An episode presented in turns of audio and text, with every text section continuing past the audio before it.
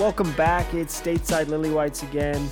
I'm your host, Sam Holden. We're here talking Tottenham Hotspur. We're here talking football. We're here to just chat football in general.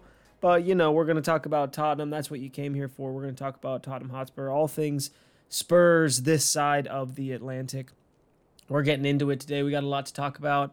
It's kind of nice. I'm glad that we're past that January window where they've sort of employed this winter break that some of the other leagues do. You know, the Bundesliga, they like to employ this sort of winter break.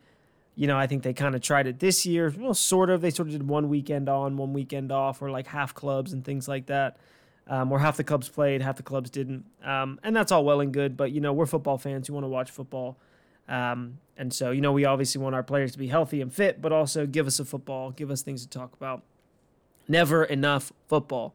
But uh, as always, there's plenty to talk about in the realm of Tottenham. We got a lot of stuff going on from the Everton draw, uh, whether it was two points dropped or one point gained is still up for a bit of debate. Um, as always, some of the some of the emotion and some of the immediate outlash or backlash and whatnot from that match have kind of died down, and so you start to see a bit more level-headed responses. Yeah, uh, some, I mean, some people you can't even have a discussion with them about anything post a Tottenham match unless it's like a three 0 win that we absolutely outclass the other opponent. So. Uh, kind of glad, you know, it's always nice as the days kind of wind down after a match that people's heads start kind of coming back to them. It was obviously a frustrating draw, but we're going to talk more about that. We're going to preview Brighton, big match away, or big match at home, I should say, against Brighton. And there's plenty more to talk about. Spurs on loan, Spurs internationally, which is actually where we're going to start. We're going to jump right in with um, with some of the internationals who've been away. And officially, as of today, I say this with a heavy heart that all of our internationals are actually going to be back, and that's a great thing. We love that. We love that all our internationals were coming back. Uh, we said it on the last episode. You know, gut wrenching for for Sarr. You never want to see a young man lose out on on playing for his country and whatnot. But we're so happy to have Sarr back. And same goes for now Bissouma and Sonny. Sonny's was just, oh, it was just heartbreaking. It was so hard to watch. The man was in tears. Uh, but as always, he's such a good captain. He's such a good man. I don't know him personally, but we can all tell the kind of person he is, having been with our club for so long. And uh, the way he interacts and the way people receive him on the pitch and, and the way he speaks and everything about him, he's just great. You know, he after the match, you know, where you could very easily kind of walk down the tunnel and go into the dressing room and have a moment to yourself. You know, he kind of gets emotional on the pitch and then composes himself and then goes through goes through the you know, goes through all the post match interviews and stuff amongst all the different media, you know, for Korean media and the other foreign media, British media and things like that. And so he's just, you know, in moments like that, I'm just so proud that Son Heung-min is our captain. He's such a great role model, uh, both on and off the pitch. And so heartbreaking for him. I'm really bummed he couldn't um, couldn't get it done with with South Korea, and it's such a shame too because they really do have a, a, pretty talented squad.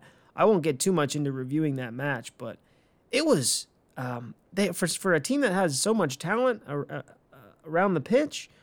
They just don't play like it. I mean, that first 20 minutes of that match against Jordan in the semifinal was just, it was hard to watch. It was like watching Sunday League. Honestly, it was really hard to watch. I mean, there was no possession. I mean, the defenders clearly hadn't had no direction from the manager as to what to do when they received the ball, and they were just hoofing it down the pitch. It was just, I just, it was like schoolboy stuff. It didn't it didn't really make a lot of sense. So it's hard to hard to see Son be a part of a team like that, especially this year when he's been playing for Ange and it's all been very very attractive on the eye and easy to watch and great attacking football and he's he's been instrumental in that.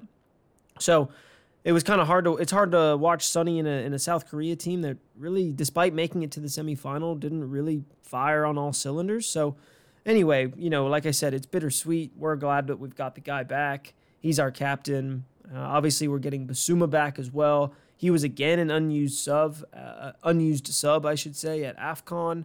They lost in the, uh, I think it was the quarterfinals, yeah, to Ivory Coast. So we should see him back sooner or later. That happened over the weekend. So yeah, we got Bissouma and Son, arguably two of our best players coming back into the fold, which is huge for Spurs. Tough for their national teams, but now we can, now we can kind of like we had to do with the World Cup, you know, a season back. Now we can kind of move move past this sort of weird break that we've had, where we've had this the Premier League break, we've had a um, you know the, these international breaks, we've had so many injuries. It feels like genuinely we're entering a, a completely different part of the season. You know, we're still you know going from match to match, but it feels like we're entering a completely new chapter of the season. This sort of second half, last third ish of the of the the Premier League season. We're out in all the other competitions, and so frankly, our job is so simple. Our job is so simple that you know we're playing Premier League matches, home and away Premier League matches. No cup matches, no rotating the squad too much, no travels, you know, to obscure parts of Europe, nothing like that. It's just Premier League football. So. Um, hopefully, hopefully we can kind of screw our heads on right and, and sort of finish this last third half of the season um, with style and and similar in the same vein when we were starting the season with that full squad that was just absolutely smoking the Premier League. So uh, exciting that we're going to get some back. That is really exciting. Um, exciting that we're getting Bissouma back, albeit under under bad circumstances for those players. But that being said, we're freaking ecstatic to get these boys back. Um, and frankly, we could have used them honestly over the weekend. That Everton match was it's so frustrating when you've watched Spurs long enough and you just see it coming. You just see it coming. It was so obvious from the very first kick. On our last podcast, I said it. I I, I predicted it would be a frustrating draw, and it, it was exactly that. A match that, honestly, the way we played, I don't know if we deserved to win the match. You know, that's such a huge thing in the Premier League. Is that first of all, you have to you have to play for the right to win. You know, you have to you have to you have to earn the right to win. You have to do all the things. You have to go through all the motions. You have to be sound defensively. You have to make good decisions. You have to hold the ball. You have to press well. You got to do all the things. You got to earn the right to win the match. And in a lot of ways, we did that, but in a lot of other ways, we just didn't. In the way that I think we're accustomed to winning the winning a match under Postecoglou, I really don't feel like we played at all, at all to some of the, some of the, the tenements that that we've become accustomed to under Postecoglou, and I think that's what made it such a frustrating match. It was just, it was just a really hard watch. Honestly, it was not necessarily easy on the eye. It was outside of Richarlison's two absolute world class goals. It really wasn't a great match on the eye. Um, even you know Everton's first goal was just kind of sort of trumbled in. It felt like a little bit, and it it just you know, it really was just uh, not a great match on the eye. That being said, if you want to win the Premier League, you have to win those matches, and and we just couldn't quite get over the line. Um, you know, there's been a lot of debate, I think, as to whether it was one point gained or two points lost. At the end of the day, it's one point gained, obviously, but when you're winning, when you're winning a Premier League match, moving into extra time, and you lose the match, and you don't come away with three points it's always going to be disappointing. Whether you're Man City or whether you're Luton, doesn't matter. Does and, and even if you're playing, you know, even if you're playing Sunday League soccer, if you're winning the match going into extra time and you don't end up getting the three points or getting the win, it's going to be disappointing. Whether you're Tottenham Hotspur or whatever, doesn't matter. So it's it's hard not to see it as two points lost. That being said, uh, some Spurs fans, I'm I'm convinced, will not be satisfied unless we literally win every game comfortably, stylishly, 3 0. Son gets a hat trick, you know, and, and all these things, right? And Ange has a really, really great interview afterwards where he says, mate, a whole bunch. Like, honestly, I feel like some Spurs fans won't be satisfied unless that's the case. Not trying to ostracize them, but it's like at some point you have to, you know, we have not had a lot of success over the last however many years, most of my lifetime. And so at some point, we have to, if we want to be a Premier League winning, if we want to be a trophy winning club, we have to be willing to understand like what's a good result and what's not a good result. And honestly, a draw away at Everton, at Goodison, it's never going to be a, in my eyes, a bad result. That being said, doesn't make it less frustrating, incredibly frustrating match. And frankly, an Everton team who are struggling for points despite their, you know, um, they've had that 10 point deduction and, you know, have had good patches of this season. Um, but albeit not a not a top tier Everton squad, and especially they were missing some players, especially in the midfield. So, you know, like I said, it's um it's on, I'm on the fence, and I think this is what led has led to so much discourse and and infighting. It feels like over the weekend, but amongst Spurs fans, it seems like, you know, you got some people who are saying, oh, it's a you know, you know, we we can't win every match. A draw's a draw. Uh, you know, there's no such thing as a bad draw away in the Premier League which is you know something that I I'm I say all the time. Uh, there's no such thing as a bad draw away in the Premier League. Uh, and then you have some fans who are like, no, we've lost that. If we want to win titles, you know, we have to win those matches. And I understand that. I get that. Uh, but I think I eventually fall on the side of, you know what? If you take the context of how we conceded the final goal out of the match, you stop looking at the details. Uh, I think you realize that you know a, a, point away at Goodison against a team who's fighting for relegation, a Sean Dyche team who's going to be defensive. They're going to be solid. They're not going to make a ton of mistakes. It's not going to be an attractive game. Any win that you're going to get is going to be a squeaky, unclean win. And so I just I think that you know some of the some of the backlash after these games. I think it's the manner in which we we we draw the match. I think is what what leads a lot of people into some of the the kind of hysteria that we see. Um, that being said, you know. Um, maybe it's wrong of wrong of me that my you know p- you know my standards are quote unquote low, but a, a draw at Goodison's a good result, even if incredibly frustrating. Um, I don't think a draw away from home is an apocalyptic disaster.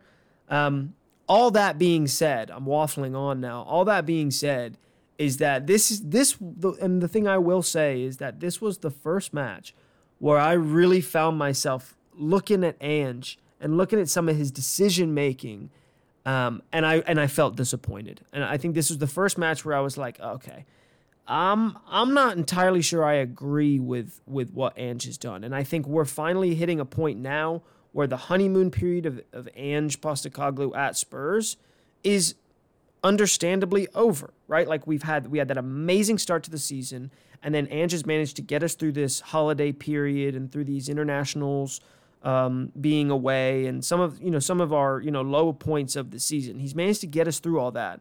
And so I think as Spurs fans, we assume that now that those things are starting to come to an end, our crisis moment of the season is coming to an end, that everything's going to be back to the way it was at the very beginning of the season. Um, and I think that that's wrong to assume that. Um, and so now I think some of our goggles, some of our honeymoon goggles are being taken off, and we kind of, I think we're allowed to be frustrated with the guy. I think we're allowed to be frustrated with the fact that, like, honestly, I felt like some of his substitutions and some of his decision making towards the end of that game, I really felt like they cost us th- uh, three points. Honestly, I, I, I genuinely believe that. Uh, let me know if you disagree in the comments of this of you know of this episode, but I really felt like I really felt like his decisions were what led us to dropping points. I thought, you know, to to praise him first off, I thought the Sarr for Bentancur sub was a given.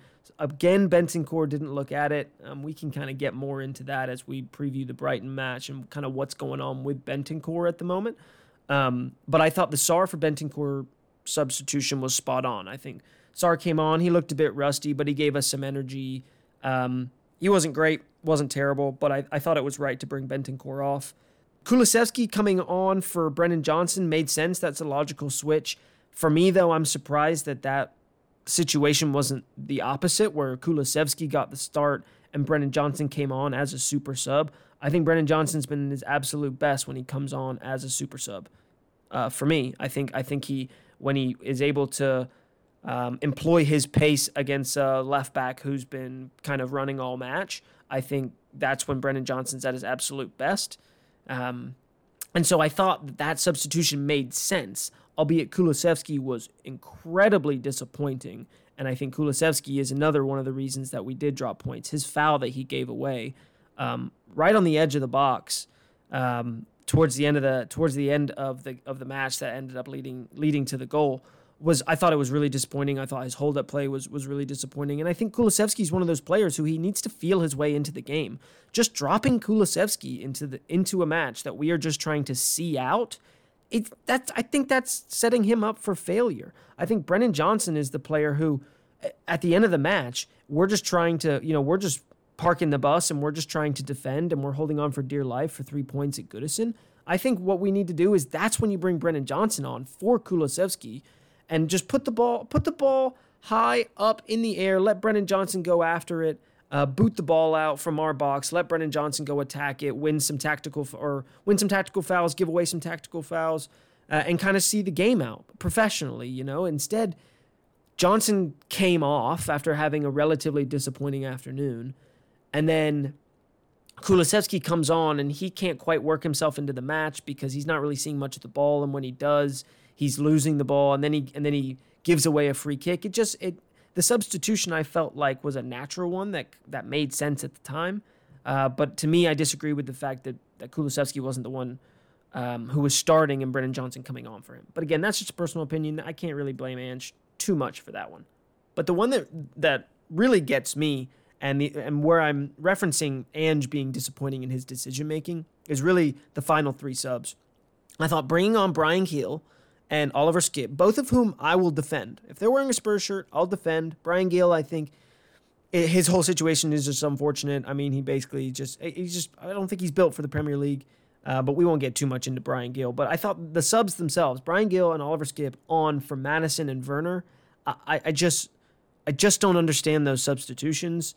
Um, you're bringing on Gil, who's been disappointing and is not the same type of player as Werner, uh, and then Skipp on for Maddison. I, I, I, guess that one makes sense. But then bringing off Højbjerg for Dragusin, to me, that was the nail in the coffin. I think when you, you take Højbjerg off, right? We, we, we employ this system where we have four in the back, we have two in the midfield, uh, sort of a ball carrying midfielder in a Sarr or a Bentancur, and a number six in a Bissouma or a Højbjerg. And so clearly, the way that we train and the way that this system is supposed to work is that our center backs win the ball back our center backs win the ball back, whether it's Van de Ven or Romero or Dragusin when he's in there, or our fullbacks win the ball back. And the first thing that they do, because we want to play out from the back, we're not just going to hoof it out, right? We're not Luton. We're not just going to hoof the ball out, right? The first thing that we're going to do is that our, our defenders are going to do is they're going to look for a pass into the midfield. And so when we're trying to see out three points against a team who's going to play the way Everton are going to play, which is physically and they're going to keep things very tight, and we're going to need to play around that, right? Why why at the very end of the match would you switch up the tactic in which we take the ball out of our defensive third? We take Højbjerg off the pitch and that's one less outball for our defenders to have. When they win the ball and they want to look for a pass, that's one less body they have in the midfield. Whatever you think of Højbjerg, he is a body in the midfielder. He's a possession based midfielder who wants to, who will, in that situation, can receive the ball, turn, and he can hoof it. He can win a foul. He can pass it out wide to the winger, to Kulusevski, or to, or to Bryan Gil or someone like that who's still on the pitch. And and then we can eventually work our way back down the pitch and get the ball away from our goal. But when you throw Dragusin on, and I'm not trying to throw Dragusin under the bus, but you throw Dragusin on, and he's just in there to win headers. He's in there to win headers, and he's there to win the ball. He's not there to retain the ball and find a pass and do all these things, right? Our defenders for, for Spurs, it's very simple. They win the ball, they find a pass to the midfield, and then the midfield advances the ball up the pitch. Whether that's through Bissouma, through Maddison, through Bentancur, through whoever, doesn't matter. But you take Højbjerg off, and it just, it literally, uh, towards the end of the Everton match, we looked like chickens with our head cut off. We would win the ball, we'd win a header, Dragusin would win a header, Romero, whatever, they'd win a header, and and then there'd be no one in the midfield to pick up the ball. And so Everton just dominated possession, and then Kulusevski, probably in frustration, gives away a cheap free kick, and then next thing you know, it's 2 2. And to me, it just it just felt like those subs really signaled and uh, not an omission, but just like a, uh, you know, uh, we're, we're not here to win the match anymore. You know, we kind of regress to these tactics that we haven't been playing with thus far. And it just, you know, it just, it, it really felt like frustrating substitutions to me. Um, I, I don't understand. Are we are we taking Højbjerg off uh, to to save his legs? Are we are we taking Højbjerg off uh, because I know we want another defender, but that's also one less player playing in the midfield. So I mean, I guess with bringing Beto on that that Ange wanted to to kind of counteract or counterbalance Beto's aerial prowess. I guess I guess you know as I've thought about it, you know maybe that's the case. But to me, we're already winning those those those battles. Romero is hadn't given you know you know Romero was still in there battling. He's not hasn't given away some of the crazy cheap free kicks that he's given away in the past. Van de Ven was absolutely stud man of the match as always.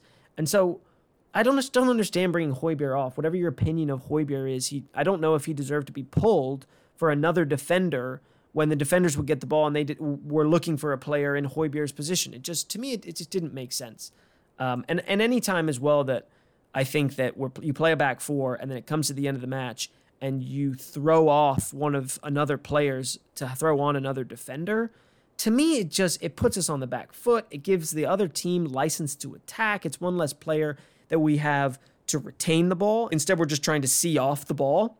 And so I just I don't know. It, it just it just didn't work. And those last ten minutes were just very jagged, and they didn't work. And then of course you could just feel it coming. And and I think the goal was just really frustrating. And you know, frankly, I, I I've said this, you know, on on our platforms. I, I've said that honestly, I feel like a lot of the frustration that has come from the end of the match, certainly from my end, and certainly from people who I've interacted with, I feel like a lot of the frustration that comes with that match is one that we've seen that match a thousand times, right? That match where we can feel the goal coming, we don't kill the game off, and then boom, it's 2 2, two points dropped. But I think the thing that feels especially frustrating is that, at least for me and people who I've spoken to, and the optimistic Spurs fans of the world, is that I genuinely feel like we have we still have a chance at this title, at this Premier League title, albeit a long shot, and other clubs can laugh that idea off. But we are seven points off the top, right? We're seven points off the top. We are still in this. Our next slate of fixtures on paper look favorable. We can go through the next three matches with, you know, who I mean, uh, the next 15 matches with who knows how many points. And so I think what, what makes that match so frustrating really is just the fact that, you know, there was a real opportunity kind of wasted. And so I feel like uh, that's a lot of the, the frustration there. But you know what? It's Premier League. There, we're not the only team who's trying to fight for points. We're not the only team in there. Everton is, you know. Goodison is one of the craziest places to play. It's a hard place to play, and so I think that we can't be greedy in saying that you know we are the only ones who deserve to point there. Because frankly, if you look at it over the course of the day, sure you can put a magnifying glass on the last 10 minutes of the match and say this is where it went wrong and we deserve to win the match. But there we also played 90 minutes before that where frankly Everton looked at it and they looked like they were on top of it. And honestly, outside of two fantastic finishes from Richarlison, I actually thought we were kind of poor. And so if you put a magnifying glass on one part of the game, of course it's going to seem disappointing. That being said, you can't do that. You you play 90 nowadays you play 100 minutes of football and and you know you, you need to be the better team throughout the entire match. And i don't think we were. And so on the grand scheme of things i, I felt like 2-2 was was probably fair to be to be quite honest. And i only hope that as we move into this coming weekend against brighton that that you know we start stepping things up and and that we we find ways to finish games off uh, in ways that we were really doing at the beginning of the season and that we've done throughout the season um, but really finishing matches off. And for God's sake, uh, honestly, uh, uh, we have not had a clean sheet in what feels like so long. I'm sure that we aren't even close to, you know, some record that I'm sure we have of a most amount of Premier League games without keeping a clean sheet. I'm sure we're, we're far from something like that, but it just feels like it's been a while. Um, I was looking at some of how some of our, our low were doing, our Ashley Phillips, Joe Rodon, Jed Spence, uh, how a lot of our um, defenders on loan are doing, and a lot of them are keeping clean sheets, albeit against lesser opponents. But boy, I tell you, we we could use some of that, and um, I think that despite how good Van de Ven has been, and despite how good Udogie's been, uh, most of our players of the season candidates have been in defense. That being said, we've been poor defensively. I mean, we're we're giving away we've given away f- over 40 goals this season and and to be fair, I, I am ready for if if we go to Brighton or if Brighton come to to the Tottenham Hotspur Stadium and it finishes nil nil, which it almost certainly won't, for reasons that we'll get to. Um, you know, honestly, that wouldn't even be a bad result because really, I just feel like our defense needs a clean sheet, like they need more more than they need anything else. You know, we we could really use a clean sheet. It's been a while, and you can really start to feel that. Um, and so anyway, so Brighton's a big match coming up. You know, you've got Son, you got Bissouma coming back, you've got probably a fully healthy Sarr. Uh, it seems like Giovanni Lo Celso is going to pass fit. Uh, some of our longer absences are, are probably still going to be out. Manor Solomon being the biggest one, but we've seen about, you know, we've seen about two matches of Manor Solomon, so it's kind of hard to to call him an absence. Um, but right now, Brighton are a complete roll of the dice at the moment. Their last three matches have all been against relegation battling clubs in Sheffield United, Luton, and Crystal Palace. They've conceded seven goals to those three teams and scored nine, one of which, um, their match against Luton, they didn't score. So they put five against Sheffield United, four against Crystal Palace, and yet conceded four to Luton. So, I mean, at this, I mean, what team we are going to get when we play Brighton, I, I don't know. Um, they're they're getting players back. I think they'll probably have Mitoma back, who's coming back from international duty, and He's a dangerous player. We've seen João Pedro. He's a dangerous player. They defend well. They defend aggressively. They play the same kind of football that we want to play, attacking on the front foot. Postecoglou and De Zerbi are two of the up and coming managers, both in the Premier League and in world football. And so um, I think the Brighton match down at the Amex was was a really disappointing one. And so I would I would envision that it's going to be a much different match come Saturday at home, full squad. Uh, but you never know. You know, nor- logic. Uh, having watched enough football most of my life, I, my prediction for this match would be that okay, we conceded four goals to this Brighton team who wasn't even at full who weren't even at full strength. So I would assume a, a much more defensive match. But granted, under Ange Postecoglou so far, I've been proven wrong again and again in expecting that a match is going to be defensive. So that being said, at the end of the day, we just need to score more goals than them. So um, it's it's going to be a, a tough one. They're a dangerous team, but you know what? At this point, I've said it before I've said it in, in podcasts in the past, said it on social media. There's not really a team right now that I'm minus maybe a Real Madrid and a, a Man City, maybe, not even really. That there's not really a team on this world that I'm afraid of us playing. You know, I really fancy us having a go at any team. And Brighton have shown that they can be one of the best teams in the Premier League. They've also shown that they can be pretty porous defensively. So I think that honestly, I have no idea what to expect. Um, but what I can expect is is uh, a starting eleven that I, w- I would assume is going to be in there, um, which we'll get into now. Obviously, we're going Vicario and goal. There has been a lot of chitter chatter about Vicario. I said it on said it on our last podcast. I said that if if Vicario, you know, I I I didn't feel like um, I didn't feel like his the, the goal we conceded against Man City. I didn't feel like that was a foul on him but it kind of came from a corner which he sort of scrambled at and he was he didn't flop and he also wasn't strong enough he was sort of somewhere in the middle and god we if we didn't see that against everton where they just kept putting a body on him and whether it's a foul or whether it's not you know it's hard it's so hard to say because at the same time goalkeepers are really protected but at another time they're really not protected it's we're sort of in this weird nebulous place with the goalkeepers how we want to protect them but then and they can do no wrong but then they can come out and get red cards and get called fouls. And so being a goalkeeper is not an easy thing now. Um, I think I still fall on the side that I think Vicario needs to be better. I think, again, he either needs to feel contact and flop to the ground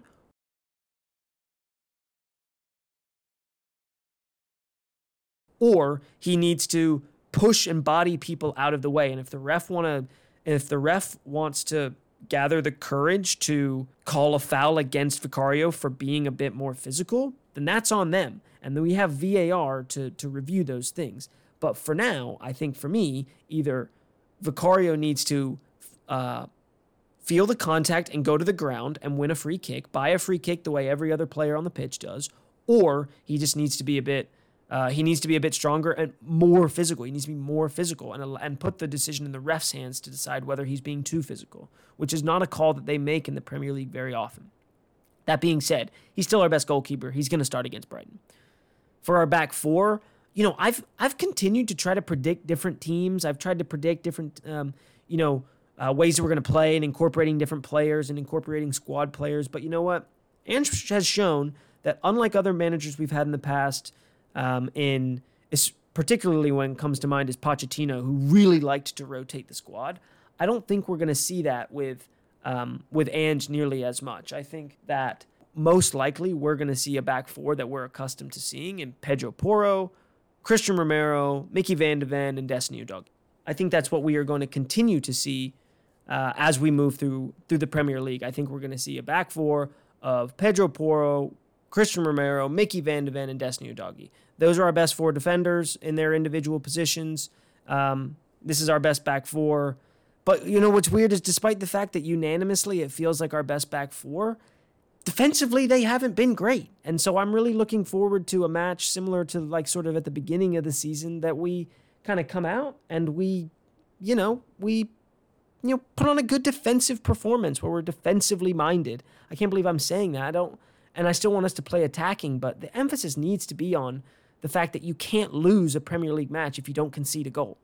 so that that's kind of where I'm coming at. I, I think I, I just am excited for a bit more of a balanced match where we look threatening in front of goal, but also we look pretty stout defensively. So that being said, I think our back four is going to be one that we're accustomed to seeing. And you know, until other players can prove that they're willing to step into that back four, I think that's going to continue to be our back four. The midfield is where it gets pretty interesting, though. Uh, we've got everyone to choose from. We've got pretty much all six, seven, eight players really to choose from, assuming that Giovanni Lo Celso passes fit. Uh, for me, Bentancur gets the drop. I think he gets the boot. The last two matches, you know, um, I said we'd touch on it, and, and sort of here we are. You know, I think Bentancur's been poor. It's really hard. I think I think it's really easy for us to attribute the as well as he's played over the last, you know, before he got injured and then right when he came back. I think that um, it's easy to kind of put some goggles on and, and sort of not see the fact that he's he's been a little bit poor. But you know, his ball carrying hasn't been as great. He hasn't looked as agile. His um, times where he's trying to pull off skill moves or you know sort of finesse passing he's just it's not quite coming off. And it's just not quite happening for Bentancur at the moment. And so I, I do think he'll probably get the drop and come on as a as a substitute into in the second half. I think as a result you're going to see Sarr come back in. I think Sarr is a fan favorite. He's a favorite amongst his peers. He's a favorite amongst uh, Ange. And so yeah I think we're going to see Pape Sarr come into the midfield and sort of play that advanced number 8 sort of role uh, where he sort of gathers the ball from the in defense and then sort of carries the ball, brings it up, and plays those big, long, swooping passes up to you know a player like Sonny or Werner or whoever decides to start up front. So I think we're going to see Pape Sarr. You know, I think most likely we are going to see Yves Bissouma play in our sixth position. I think, this, assuming that his knock isn't, you know, too bad or anything like that, I would assume that we'll see Bissouma um, I know he contracted an illness when he first got to AFCON, but he played and then and then he had some sort of knock that he got in training, but he went unused, which is weird because he's Mali's number 10, so you'd have to think the injury is serious enough, but he also made the bench, and so I don't know. It's a weird one with Bissouma as to why he wasn't playing those last couple matches with Mali, but he's back with us. And I would assume that unless he's unfit, which I've heard no indication that he's unfit, that he'll start. Um, he is an upgrade on Højbjerg. I will defend Højbjerg until I'm blue in the face, but he's better than Højbjerg, or he's at least more adept to the way Ange wants to play than Højbjerg. So I've gone for Sarr and Bissouma at, as the six and the number eight. And then obviously we're going number 10, James Maddison. Um, he's played well. I think he looked a bit, he looked rusty coming off, um, you know, against Brentford. And then uh, I thought that he looked better against Everton. Not great. I thought he looked better. He was more attacking um, and he kind of had the shot that led to. Um, well, in the in the Brentford game, he had the shot that led to uh, to uh, Richarlison's goal, and then I think he had a lot of really good build-up play. He had the assist for for Richarlison's second goal against Everton, and so I think he's slowly working his way back into the team. He's looking good. So I think we're going with Maddison back in, and then up to our front three again. Kind of gets interesting. We'll start up top with our number nine. No one, you're not benching Richarlison. He's best. He's the you know most informed striker in the Premier League right now. There's not really much more that needs to be said about about Richarlison. He's going to start up top. He's you could argue he's our best player right now. He's playing great. When he plays instinctively and he has players who are feeding him the ball in, in dangerous positions, Richarlison's one of the best players in the Premier League. So I think he's um, he's kind of finding that form. He's playing instinctively. Uh, he's playing with with a lot of courage. He's playing with a lot of, you know, he's playing with a lot of passion. I I think he's still in the in question to be our, our player of the season. Still, he's playing so well, and he's slowly starting to fill that Harry Kane void. Um, as for our right wing, I, have gone for Kulusevski. To me, it was strange that Brennan Johnson started the match and Kulusevski didn't, and so I think Kulusevski is going to start this match.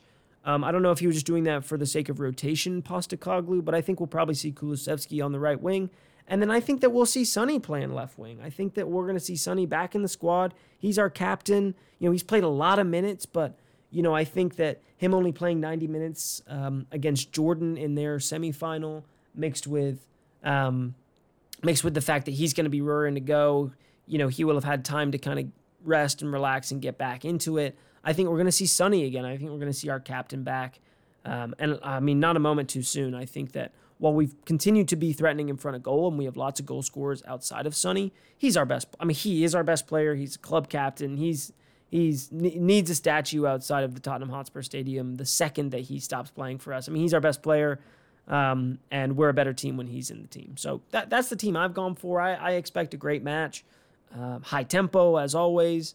Um, if it's a Spurs match, it's going to be high tempo. But you know, honestly, that's that's kind of my expectation.